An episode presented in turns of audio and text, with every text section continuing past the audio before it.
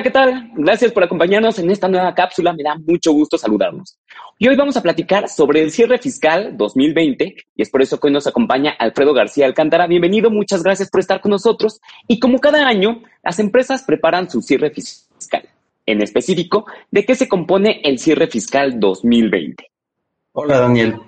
Pues, eh, realmente el cierre fiscal corresponde a hacer todas las empresas, eh, aparentemente eh, empresas de tipo sociedades mercantiles, que en realidad tienen que presentar su declaración en, a más tardar el 30, el 31 de marzo del año siguiente.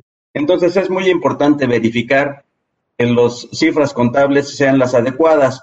Esto es, ahora tenemos una herramienta que son los famosos FDIs que podemos descargar desde eh, el aplicativo del SAT.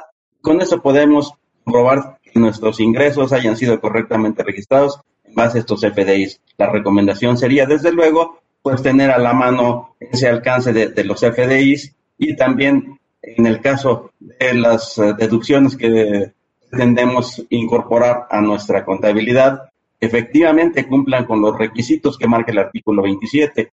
Utilicemos entonces esta herramienta que es bastante buena y que también en el caso de las deducciones nos da la posibilidad de saber que tenemos eh, unas deducciones que no son hechas a empresas que les llaman factureras.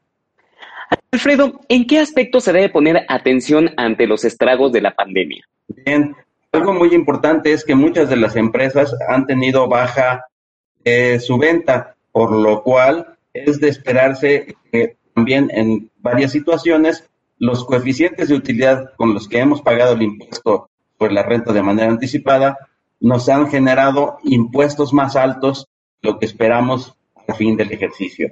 Por lo tanto, es muy conveniente verificar desde ahora, antes del cierre definitivo, que no vayamos a tener impactos muy negativos tanto en el sentido de lo que esperamos pagar a fin de año como el coeficiente de utilidad que estamos manejando para el próximo año, que si hacemos algún cambio en ese sentido, podría repercutir en tener que tener, tener eh, inclusive coeficientes de utilidad tan altos en base a ejercicios anteriores.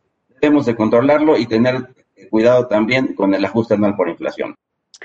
Y por último, ¿qué impacto tienen las reformas fiscales en la planeación fiscal del próximo año? es muy importante que revisemos cómo va a repercutir la reforma fiscal del próximo año. Inclusive tenemos por ahí datos como el, eh, la ley que pretende modificar el outsourcing y el insourcing, que son los eh, pagos que se hacen a una empresa del grupo. Entonces debemos de conocer desde antes de terminar el ejercicio la reforma fiscal para que no nos impacte de una manera muy grave, como es el caso de los donativos y otro tipo de empresas que son las eh, que venden de forma digital. Alfredo, pues muchas gracias por brindarnos esta información tan valiosa y por supuesto gracias a ustedes por acompañarnos. Hasta la próxima.